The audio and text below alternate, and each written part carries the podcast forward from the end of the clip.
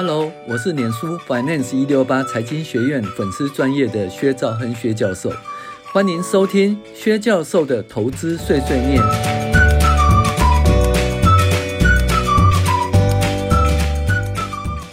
各位学员大家好，各位学员大家好，我是薛兆亨薛教授。好，那今天跟大家介绍这个开启心心中无尽藏哈第十三集。好，也是第二阶段的投资策略，哈，一六七六哦，投资密码。那什么叫一六七六？就是十六年赚七十六倍的意思啊，哈。不要讲巴菲特，不要讲彼得林区，台湾有年化报酬率三十一点二趴的投资高手。那他的投资方法不是存股享受涨十倍或一百倍的好处，而是不断的换股。频繁的操作来产生投资绩效。那有人讲做短线不好，其实做短线哦，不要操作衍生性金融商品，不要融资融券的风险较小。做短线风险较小，因为不对劲就会停损或者换股。反之呢？呃，长线存股的，万一存错股，风险还大。但是不论短线或长线，都应该在便宜的时候买进。呃，最大风险呃是以不便宜的价格买进。哦，所以这是最大风险是以不便宜的价格买进哦。好，那张莹在一九八八年哦。到一九九七年买买进呢，这段时间到现在套了二十年到三十年不能解套，这就是高档买进的最大风险。那大家不是讲说，哎，纯金融股啊，买金融股啊，张银不会倒，真的是不会倒啊。可是你要高档买进看看哦，你看。大家可以看到，台湾第一档上市的金融股，除了当初省议员借钱倒账外，其实还是正派经营的金融股。那有人说买进长期持有就好了吗？自动配配股配息就会成为零成本？其实哪是这样子的，对不对？当初那么多钱，然后后来跌到多少？十块钱以下。你说存股这样是对吗？其实存股是对的，但是不能在高档买进就对了。高档买进就是最大的风险。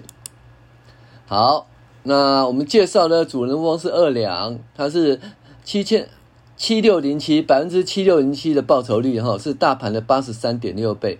那十六年来平均复合报酬率达三十一点二，相当亮眼哈。那他这么几年来的话。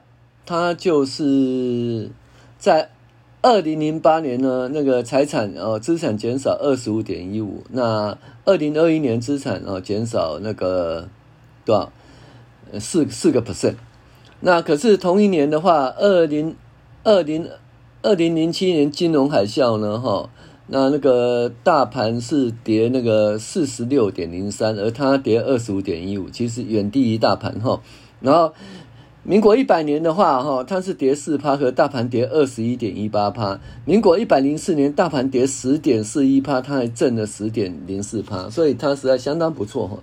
但是我们可以慢慢看到，它的年化报酬率呢，年增报酬率也渐渐减少哈，也没办法像以前有六十趴、一百零二趴那么高，因为毕竟它的 base 高了哈，就是它的资产规模高了，那还要再回复以前。一年一倍以上的成长，哈，或七十趴、六十趴以上成长，其实比较难呐。说真的，那台积电在这段时间还原股价，哈，呃，从十八点五涨到四十点零九，哈，一百一十六点七的报酬率。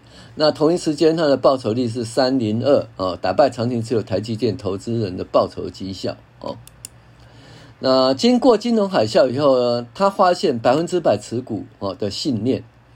那在金融海啸期间，靠着不断的换股啊，当初仅当年度仅亏损二十五点一五趴，大盘是亏损四十六点零三趴。那让二两从此对自己以后度过空头的操盘方式很有信心。从此以后呢，更加深奠定持股百分之百的信念哦的信念。你敢持股百分之百吗？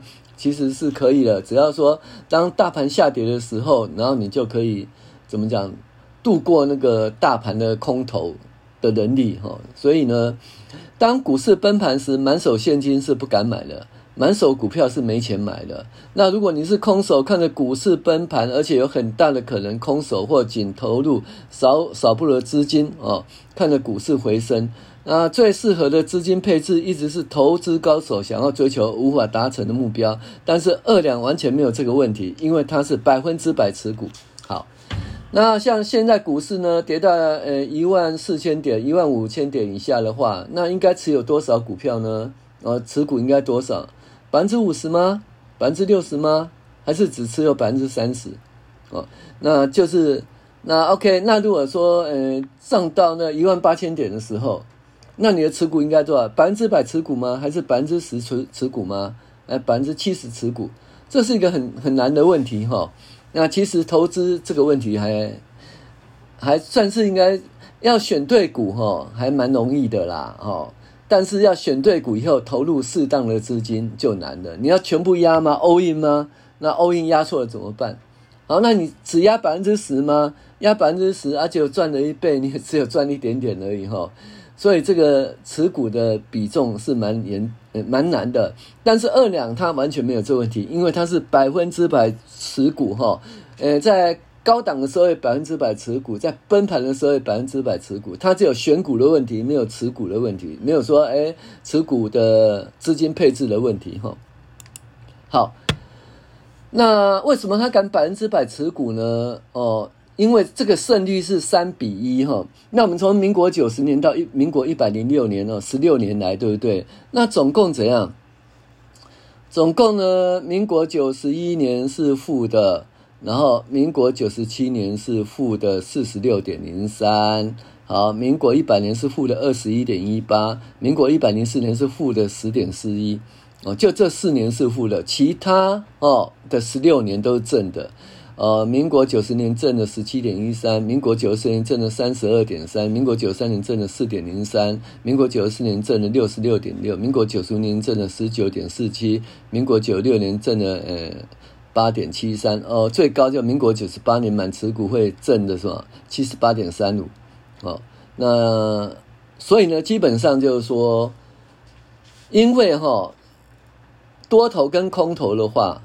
它会怎样？就多头会三年，空头会一年，四年后就是有三年会会正的，那一年是负的。那你会讲说，好啊，那我如果大空头的话，我可能会把呃这两年的获利都吐回去。可是你有没有想到一件事？那这四年来呢，其实你赚了三年，呃，然后赔一年，对不对？啊，赔一年把这两年吐回去，可是前两年赚的呢，其实。还很多啊，可能十趴、二十趴以上，或者三十趴，像二两曾经六十趴、七十趴，甚至一倍。所以虽然吐回去又怎样呢？对不对？还是应该长期做多。那空头哦，长期是会被大盘打败，只有做多才是王道。那九十年到一百零六年这十六年间，只有四年是空头年。所谓多头年，就是年底的指数高于年初的指数；空头年就是年底的指数低于年初的指数。大家可以看到，这十六年来，大盘由五五五一涨到一零六四二，大盘报酬率达九十一点七，而大盘含息的报酬率哈由五二七零涨到一八二三四，报酬率达到二十。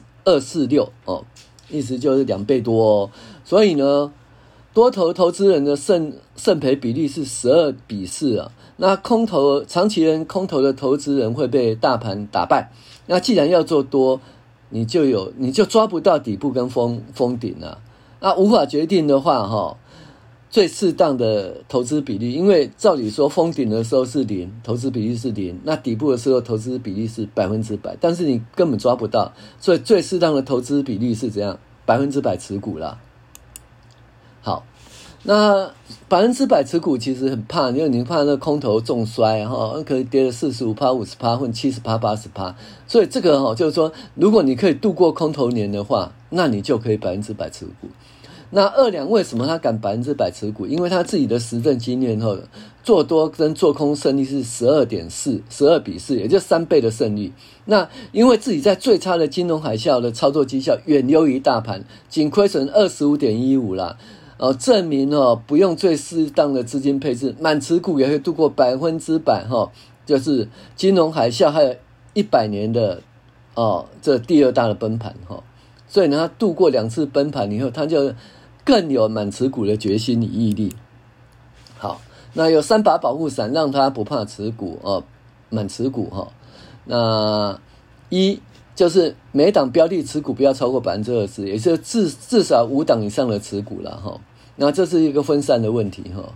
二投资股息殖率超过百分之五的标的哈，这个叫攻进可攻退可锁啊，就是诶跌下来没关系，我还有五趴的股息啊，我靠这五趴股息可以再投入，可以做日常的生活。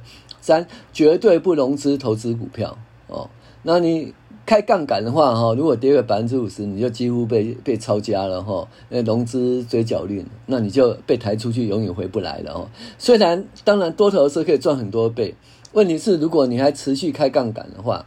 你再怎么赚很多倍，你赚一倍融资催缴率一次还是把你全部那个抄家嘛，对不对？所以绝对不要融融资投资股票哈。好，那我们讲分散投资，每档持股不能超过百分之二十哦。像那个二两曾经投资亚威啊，然后超过百分之二十，结果从九十几块跌到二十几块，那次就赔很多钱哈。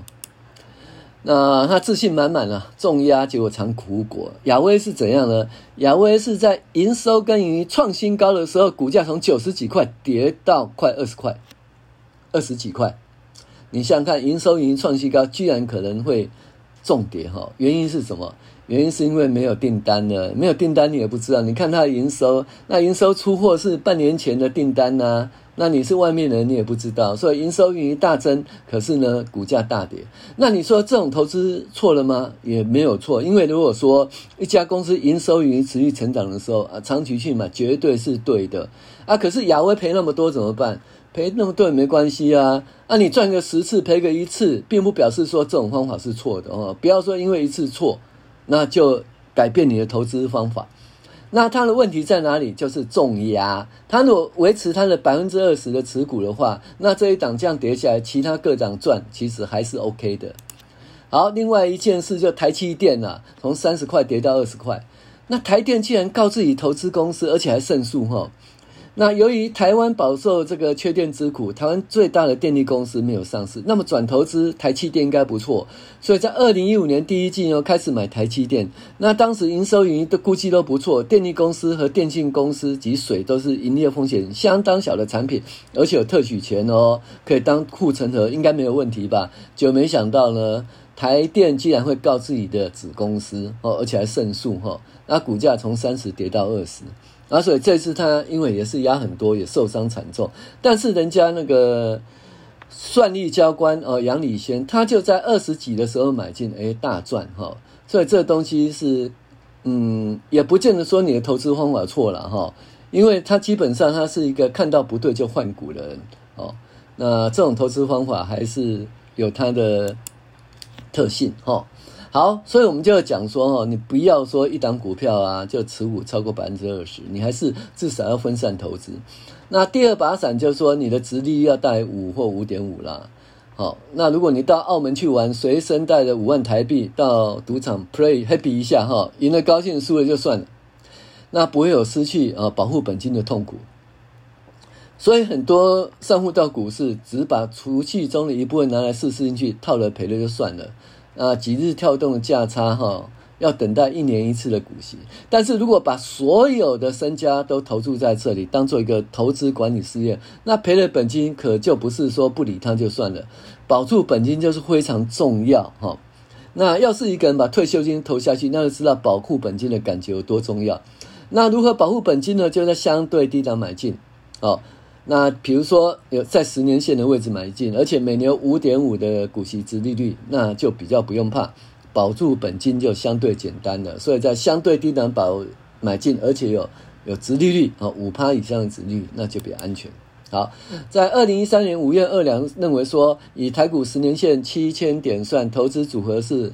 五趴到六趴间的股息，以五点五趴算，那七天点乘五点五趴是三百八十五点。那一个景气循环五年呢？那五年乘以三百八十五点的股息就一九二七点。那你想想看，你七千点买进的话，那如果说扣掉五年股息呢，就是有将近两千点。那所以呢，就会七千点跌到五千点。那五千点呢，其实再跌的几率根本很小啦。所以呢，基本上你就想说，我再投资下去到五年，我也不会亏，我也不会赔。我投资压个五年不会赔，那你怕什么？所以呢，基本上呢，就是必须要有股息哈。股息是让你可以长期投机持有哦。好，那那我们讲跨到心里那道鸿沟哈，如何跨过空头的阴影哦？那二两在九十七年那次跌了二十五趴，其实它还是 还是痛痛。虽然大盘哦，大盘它的损失是大盘的二分之一啊，但是满持股满持股，结果那个这资产减少还是还是不行啊。因为怎么讲，毕竟到靠靠投资过生过生活嘛。那资产减少二十五趴，其实还是很痛。所以他对他的满持股呢，这个。还是信心还是不足啦。可是到了民国一百年那一次啊，哦，第一季收盘是这个九九千点啊，哦，那大盘在高档没什么涨，投资组合报酬已经超过十趴，就是民国一百年那一次他已经赚了十趴，哦，那结果呢，他想说，哎，啊万一跌怎么办？那我赚的呢，又再收回去，所以那时候对满持股呢，其实它就是有一点，怎么讲？有一点那个阴影啊，可是最后呢，他他那一年呢还不错，就是赔了多少？赔了百分之四，由挣百分之十到赔百分之四，其实少了百分之十四趴。可是大盘呢多少？大盘赔了二十一趴嘞，哦，那他这样就有信心了哈。好，第三个保护伞不要融资啊，那就是说第三把保就是不要融资投资，二两也好，猎豹郭公克也好，我本人也好，就曾经在。两千年以前融资买进，那其实二二两融资买进呢，着实赔了不少钱哦。那猎豹郭郭公克也是赔了几百万哈，好多年才还清。那记者在访问我时，我说。西他想说，我两千年是不是也融资破产？那但是其实我两千年并没有融资破产哈。为什么呢？因为两千年以前并没有投入大量资金，大量资金在股市，所以没有因为融资而受伤很多。啊，不到一年就回来喽。可是融资投资股票就好像衍生性金融商品一样，没有办法长期投资。那赔了一点就得停损，因为融资的关系，赚了一点也抱不住。因为融资要加计利息，所以融资基本上长期获利的几率不大。至少对我而言呢是这样。要保住目前本金，千万不要融资买股票，这是二两得以满持股的第三把伞哦。好。那在二零一二年的八月，这暑假的尾巴哈，那我刚好做一个田野的研究，我基本上呢就是半年报公布的时间，也就是我连续十八日呢和二两通信就打电话哦，了解他每一档股票买进跟卖出的原因哦，我做成投资日志哈，那就是这个十八天，那我们可以看到十八天的交易日有二十九笔交易，也就是是个频繁的交易者。那看得出财报公布时呢，随时要盯盘，要注意公布的数字哦，做出停损或加码的决策。那它交易的原因呢，有什么？财报不数字不佳，停损卖出。例如说，智新停损卖出，绝不手软。还有财报疑虑解除哦，未来能见度佳的买进地宝跟黄田。还有已经跌到便宜价的回补当初卖出持股，例如葡萄王、新麦跟美利达。还有防御型股票作为资金的停泊与转出，哈，例如是中碳，再来是财报比预期好，买进永裕跟茂顺，在逢高出脱转持股转股，哈，例如说新麦转地宝，再来是找到未来潜力股买进，例如说东农兴业，好，还有资金的停泊站买进防御型的股票三农及汇侨，哈，所以它十八天来有二十九笔交易，其实真的不容易，哈，那你想说他为什么如何去认识一家公司？哈，因为你要频频的买进卖出，就必须你有一大堆这个追踪的标的哈。那如果找到一些好的追踪标的。彼得林奇哦，或有些书上说要选股的话，从生活面去选股。例如说，美国早上喝星巴克咖啡就可以作为投资标的。那台湾每天要打电话，中华电信是不错的选择。那有些达人利用上班机会，呃，认识公司的客户和供应商，建立认识公司的呃资讯通道。有些人参加一些团体，例如扶轮社支持会、青商会或工商研习会来认识社友哈的公司与经营方式。另外，一些人电访或者参加股东会及法说会方式。来认识公司，这些都是好的方式。但是二两认识公司方式也可以大家分享。第一个就是股市总览啊，他可以股市总览从第一页翻到最后一页，去找一些那个呃，他觉得诶盈利成长不错的公司。哦，那再就书报杂志哦，书报杂志有一些讲的大概是名牌啦。那这些名牌你不见得立刻去买哈，但是你可以去趁着了解一些新的公司，那不错公司你就把它放在追踪的标的啊，掉下来的时候，股价掉下来的时候，其实可以逢低承接哈。再就是以股找股啦，哦，再就新闻、华人投资报告还有财务报表，然后最后他会试单，说，哎，你不跟他交往，怎么会认识他呢？所以试单哈，四单加码。四单停损，四单加码，好，这是好。那新闻法人投资研究报告是认识公司不错来源，你知道吗？台积电投资的四家电厂提出增加发电时的时数环评，其中一家电厂通过环评了，可以增加发电时数吗？你知道地宝订单接满不久要增加百分之二十的产能吗？哦，这些东西就是研究报告，可是其实上地宝后来的产能的百分之二十并没有那个。就是并没有很成功啊，所以它股价就下来了哈。那不管了，反正你中间就是要持续去追踪那个投资的新闻或研究报告。那二两认为说个股投资追踪是一个费时的工作，尤其在营收公告跟财报公告那几天特别忙碌哈。每个人都应该专注自己追踪标的，而不是别人提供给你的表格内的股票。那投资必须要自食其力哦，难以免费的。别人的股票如果没有成为自己花时间研究股票，通常是不敢买或买不多也抱不住哦。所以给你名牌没用，你不敢买，买不多抱不住，或者是说你一下重压，重压你也是抱不住啊，那赚个一天两天就跑，对不对？因为你对家公司没有自己的研究，其实不熟啦哦。好。那以股找股是二两找股的绝招，用这种方式可以先找到法人概念股，例如说茂顺是南钢工业区，一下子发现新永泉是南钢工业区了哈。那例如说森兴在越南设厂，你也可知道广农也是越南概念股啦。例如说你买的新麦，你就会注意说，诶，烘焙油的南桥，哦，买进了中华豆花，就会注意到说，诶，大统一哦，这些就是说以股找股了哈。那在四单哈。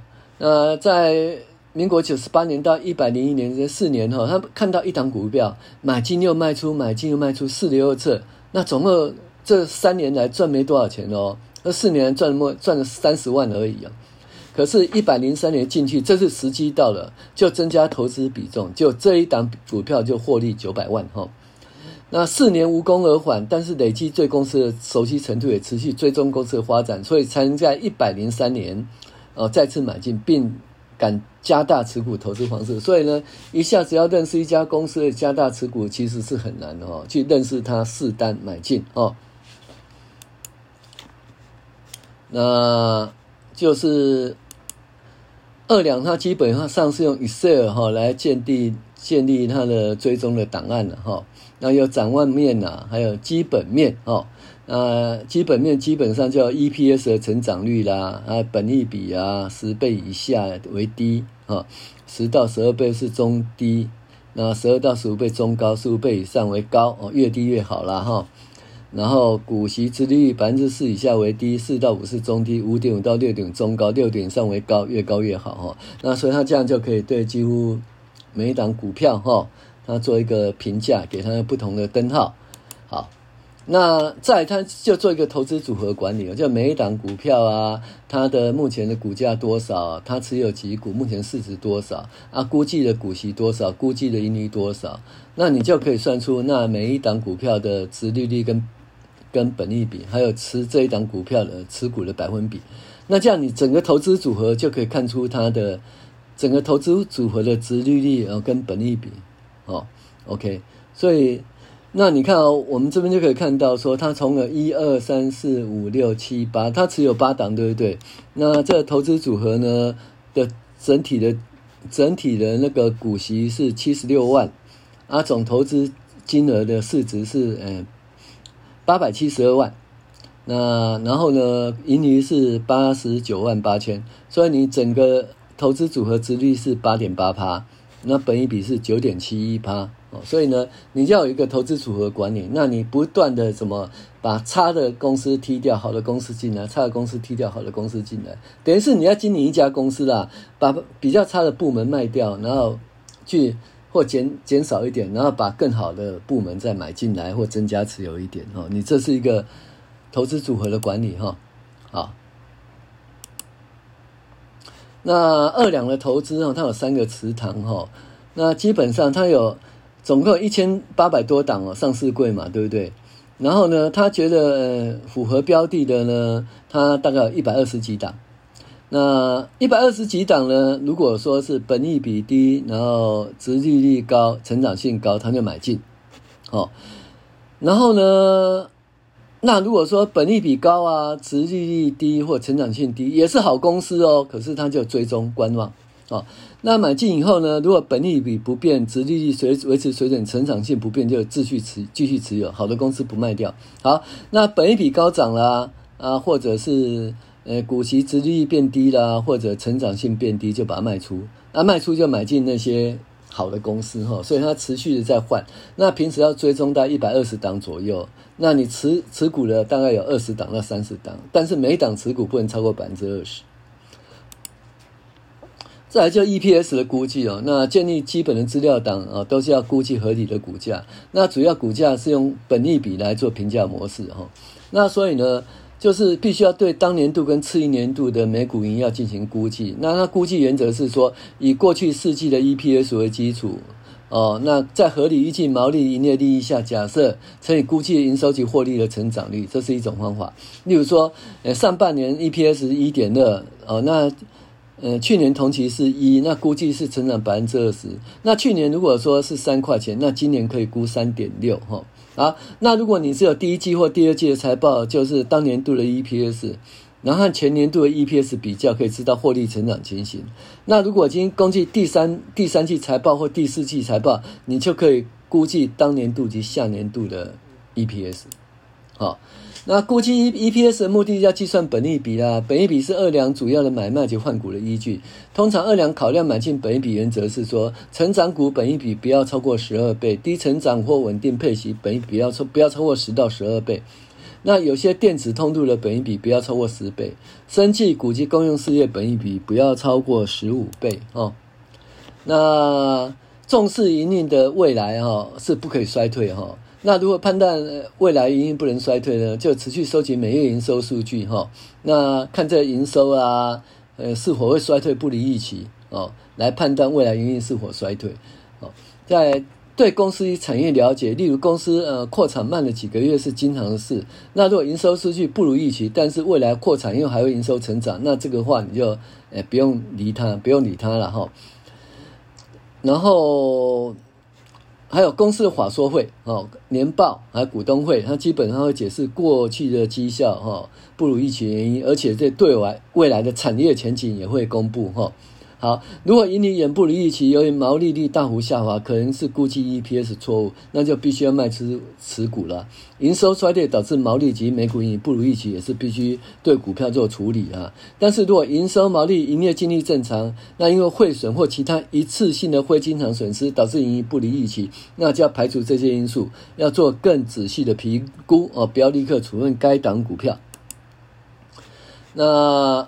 十七年赚七十六倍的二两投资，二两投资法没有那么复杂，它只是估计次一年度每股盈，然后以低于十倍本益比或者高于百分之五的现金股息买进，前景看好 EPS 成长的股票，然后在本益比大于十五倍以上哈，然后就再评估这档股票要买还是要卖。那对二两来说很简单，就是每档股票打分数哦，用传统的价值投资法不一样，是二两注重企业的盈利成长。在评估股票灯号时，盈利成长占三分之一的比重，而且未来展望与盈利成长有关。基本上不成长的公司或前景不好公司，不是二两理想的投资标的。好，那二两投资独特方式就是满持股啦。那它可以满持股的话，基本上就是说，在崩盘的时候还守得住。满持股呢，它基本上是多头是空头的二到二点五倍的长的时间，所以基本上呢，满持股就是。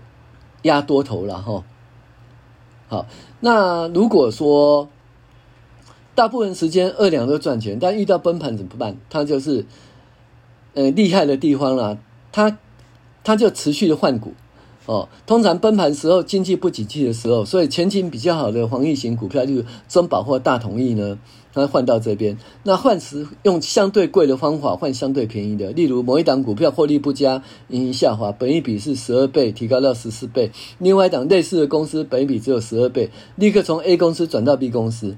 那二两在金融海啸时大幅持有一档公工具机，股价从八十块跌到二十块，跌了七十趴。但是二两在金融海啸那一年级亏损哈，只有二十几趴，这表示二两满持股的信心，那换股相当厉害哈。好，那不断换股其实是存股啊，存好股越存越多。为什么？卖出高本益比，买进低本益比，那是股数越多啦。卖出低成长，买进高成长的；卖出低配息的，买进高配息的；卖出财务品质变差的，买进财务品质变好的。看坏大盘时卖出成长，买进防御股；看好大盘时卖出防御型，哈，买进成长股。好，那这种投资方式每个人都可以学，但是你不一定有那么多时间投入哦。纵使你有时间，你的心理素质也无法承受。股票由八十元跌到二十元，你愿意卖出换股吗？还是你苦苦等着还本？你会讲为什么要跌到二十元才卖出？因为那时候财务数字才变坏啊，公司内部人拥有你不知道的信息，你只只能吞下资讯不对称的苦果。哦，所以我都建议投资现金流概念股或 ETF，那符合上班族哈、以工作为主、理财为辅的投资模式。那借由存利有一个月两、两个月两，直到十二个月就可以宣告财务自由了。虽然持有的时间较久，但是稳扎稳打，每年赚取百分之六到百分之八的正常报酬，哦，才是一般投资人的正途啦。那虽然达到投财务自由时间比较久了哈，但是却呃。每个上班族哈可以满足的目标。好，那所以呢，你想要达到那个十七年赚七十六倍，但大多数人都失败了。所以呢，你可能要解，要走捷径，结果失败的投资输了十呃几百万。除了写毕业文以外，你有什么建议呢？所以我觉得说，财务自由这个慢慢来，可以六趴到十八到八趴。例如定期定额零零五零，另外一种是比较快，但比较比较少人成功。那你要选择哪一种呢？好，以上是我们介绍的，呃，呃，一六六七，呃，七十六倍的那个获利的投资法，都是比较快达到财务自由，但是很多人失败的方法哈。那跟大家介绍，供大家参考。我是薛兆亨薛教授，谢谢您的收听。